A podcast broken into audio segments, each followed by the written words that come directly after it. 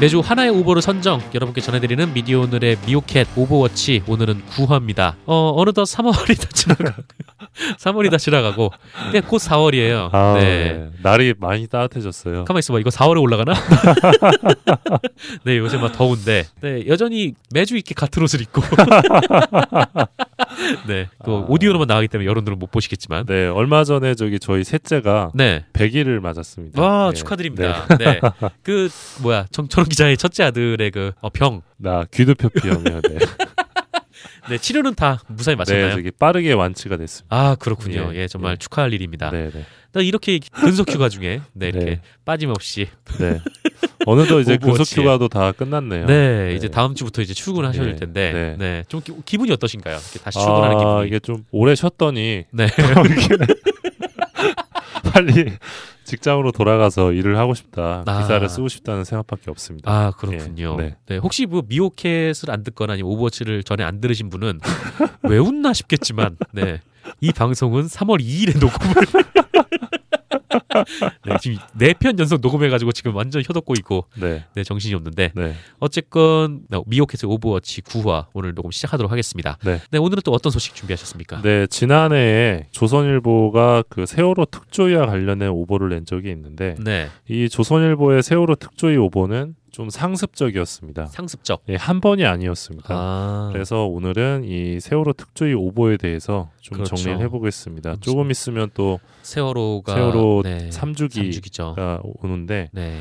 어, 일단 오보 내용을 좀 보시면요. 작년 6월 29일자 일면 기사였습니다. 네. 일면 기사 아마 기억하시는 분도 계실 텐데 이 세월호 특조위가 비즈니스석 해외 출장 계획을 갖고 있다. 네. 이런 내용이었습니다. 그러니까 특조위가 미국 447만 원, 영국 267만 원 등 비즈니스 음. 항공권 가격을 요구했다. 네. 출장자 모두가 비즈니스 좌석 요금을 책정한 것이다. 이렇게 보도를 했습니다. 네. 쉽게 말해 특조위가 세월호 참사 원인 규명에는 관심이 없고 네. 세금을 이용해 호화 여행이나 떠날 궁리만 하고 있었다. 이런 뉘앙스였는데요. 와, 이거 진짜 악의적이네요. 진짜 악의적이었습니다. 네. 그러니까 이 기사가 이 세월호 특조위의 활동 기간 종료 시점과 맞물리면서 조선일보 일면에 나왔었거든요. 네. 그래서 파장이 좀 있었습니다. 음, 그런데 이 조선일보가 이틀 뒤에 바로 잡습니다를 냅니다. 네. 그래서 오보를 인정을 합니다. 공무원 여비 규정 등 정부 예산 관련 규정에 따른 이코노미석 요금이었고 네. 특조위는 이에 따라 신청한 것으로 확인됐다. 음, 이코노미였다. 네. 비즈니스가 아니었다. 예, 예. 규정에 따라 요금을 책정을 했는데 이게 비즈니스 요금으로 둔갑을 했던 겁니다. 네. 그런데 사실 정정 보도는 이미 특조위의 부정적 이미지가 더 씌워진 뒤에 이루어졌습니다. 게다가 또 바로 잡습니다라는 조선일보의 그런 굉장히 작게 또 그렇죠. 하단에 또 나오잖아요. 예, 예. 네. 그러니까 저희처럼 오보를 쫓아다니는 네. 기자들이 아니고서야 절대 알 수가 없는 거죠, 보통. 그렇죠. 예. 근데 문제는 조선일보의 특조위 관련 오보가 당시가 처음이 아니었던 겁니다. 음, 그 주- 조선일보는 작년 4월 16일자 네. 세월호 참사 당일이죠. 이주기. 예. 네.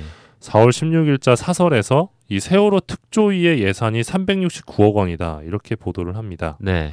그런데 확인 결과 어, 2015년과 2016년 특조위에 배정된 예상은 모두 합쳐서 150억 원이었습니다. 두 배나 부풀린 거예요 지금? 네, 두 배 이상. 네. 그래서 조선일보가 또 바로잡습니다를 냅니다. 음, 그러면서 미국 9.11 테러조사위원회 예산 170억 원의 두 배가 넘는다는 것은 잘못이었다. 네. 그래서 오보를 어, 인정을 합니다. 어, 이게 좀 이상한데 또 있습니다. 2015년 11월 7일자 보도인데 네. 이석태 세월호 특조위원장이 받은 8개월치 급여가 세전 아. 1억 1,689만 원, 한 네. 달 1,461만 원이다 이런 보도였는데요. 네네.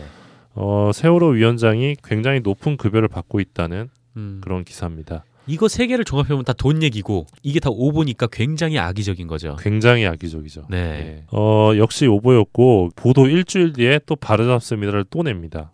그래서 이 8개월치 월급은 세후 7,550만 원이었다. 네. 그리고 그러니까 이게 실제 받고 있던 급여보다 음. 500만 원 정도 뻥튀기를 했던 거예요. 아 예. 그러니까 물론 이것도 많이 받는다고 하면 뭐 할 말은 없는데 음. 이 보도에 이제 아까 말씀하신 것처럼 의도가 있습니다. 네. 그러니까 앞서 언급했던 일련의 오보들은 이 세월호 특조위가 혈세를 펑펑 낭비하고 있다. 네. 네, 이런 프레임으로 귀결이 됩니다. 그렇죠. 아니 근데 박근혜 대통령도 연봉이 2억이 넘잖아요. 네. 그러니까 얼마를 받느냐가 중요한 게 아니라 이 일을 얼마나 잘하느냐가 중요한 거지. 맞습니다. 네, 근데 이런 거를 가지고 막 세금 낭비하는 것처럼. 네. 아니 그렇게 따지면 박근혜도 세금 낭비한 거죠, 사실. 그렇죠. 네, 네. 맞습니다. 너무나 악의적이어서 달리 할 말이 없는데 제가 의심하는 부분은 그러니까 음. 조선일보는 굉장히 노동 강도가 높은 곳인데 네, 취재를 정말 잘하는 곳이에요. 여러 가지 의미에서 네, 취재를 열심히 하는 기자들이 많은 곳인데 어떻게 이런 오보를 낼 수 있었을까? 음, 그리고 오보가 한 번으로 끝나는 게 아니라 여,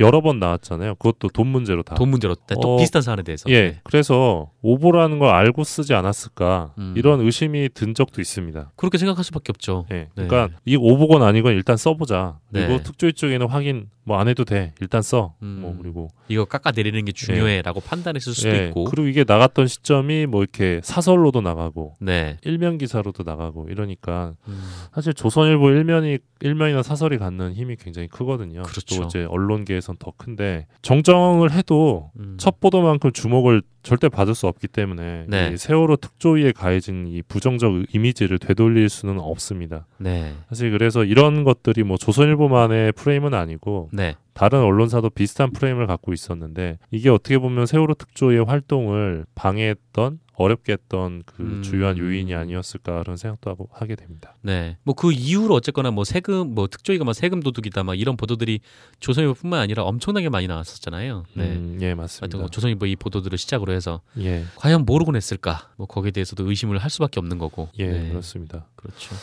몇 분 남았나요, 선배? 한 3, 4분만 더 했으면 좋겠는데. 그래요? 어, 저 힘들어서 더 이상 못하겠어요. 지금 어, 하나만 더 하겠습니다. 여기에 더해서 조선일보는 음. 그 2015년 4월 30일자 기사에서는 아예 이 이석태 특조위원장이 참여연대 현직 공동 대표다 이런 보도를 하기도 했는데요. 네. 이것도 바로 하루 뒤에 바로 잡습니다를 냅니다. 아, 그놈에 바로 졌습니다. 이- 이석태 위원장은 참여연대 전 공동 대표다라고 음. 정정을 했는데요. 네, 네. 특조위원장을 맡고 있는 사람이 네. 참여연대라는 시민단체의 현직 대표다. 네. 이 보도의 맥락은 정치 성향을 띤 시민단체 대표가 특조위원장이다. 그러니까 이 특조위의 조사는 음. 불공정하다. 불공정하다. 뭐 이런 음. 프레임이었는데요. 네. 이것도 역시 하루 뒤에 바로 잡습니다를 어, 냈습니다. 그래서 어, 아까도 말씀드렸지만 조선일보가 의도적으로 오보를 내고 정정하는 방식으로 네. 여론 형성에 개입하고 있는 것이 아니냐 음. 이런 의혹이 실제로 존재했었고 아, 그렇게 생각할 수밖에 없겠네요. 예, 그래서 어, 조선일보만큼 이게 팩트 체크를 열심히 하는 것도 없다고 저는 알고 있었는데 네. 어, 이런 식의 오보를 내니 음, 참 의아한 거죠. 예, 그래서 이거는 실제로 오보를 알고 이런 기사를 냈다면 네. 내부 폭로자가 나왔으면 좋겠어요. 그래서 그러게요. 만약에 이게 오보라는 걸 알고 냈다면 이건 네. 신문사가 문을 닫아야 되는 그렇죠. 그런 되게 중요한 사안이라고 생각합니다. 사장이 석고대지를 해야 되는 일이죠. 그렇습니다. 네. 알겠습니다. 뭐 날이 많이 더워졌는데 오늘 오버워치도 여기서 마무리하고 네, 저희는 또 4월 4월에 네, 네, 정철 기자가 곧 복귀를 하니까 네, 저희 기사로 네, 찾아뵙겠습니다. 다시 또 찾아뵙겠습니다. 오늘 고생하셨습니다. 고맙습니다. 네, 감사합니다.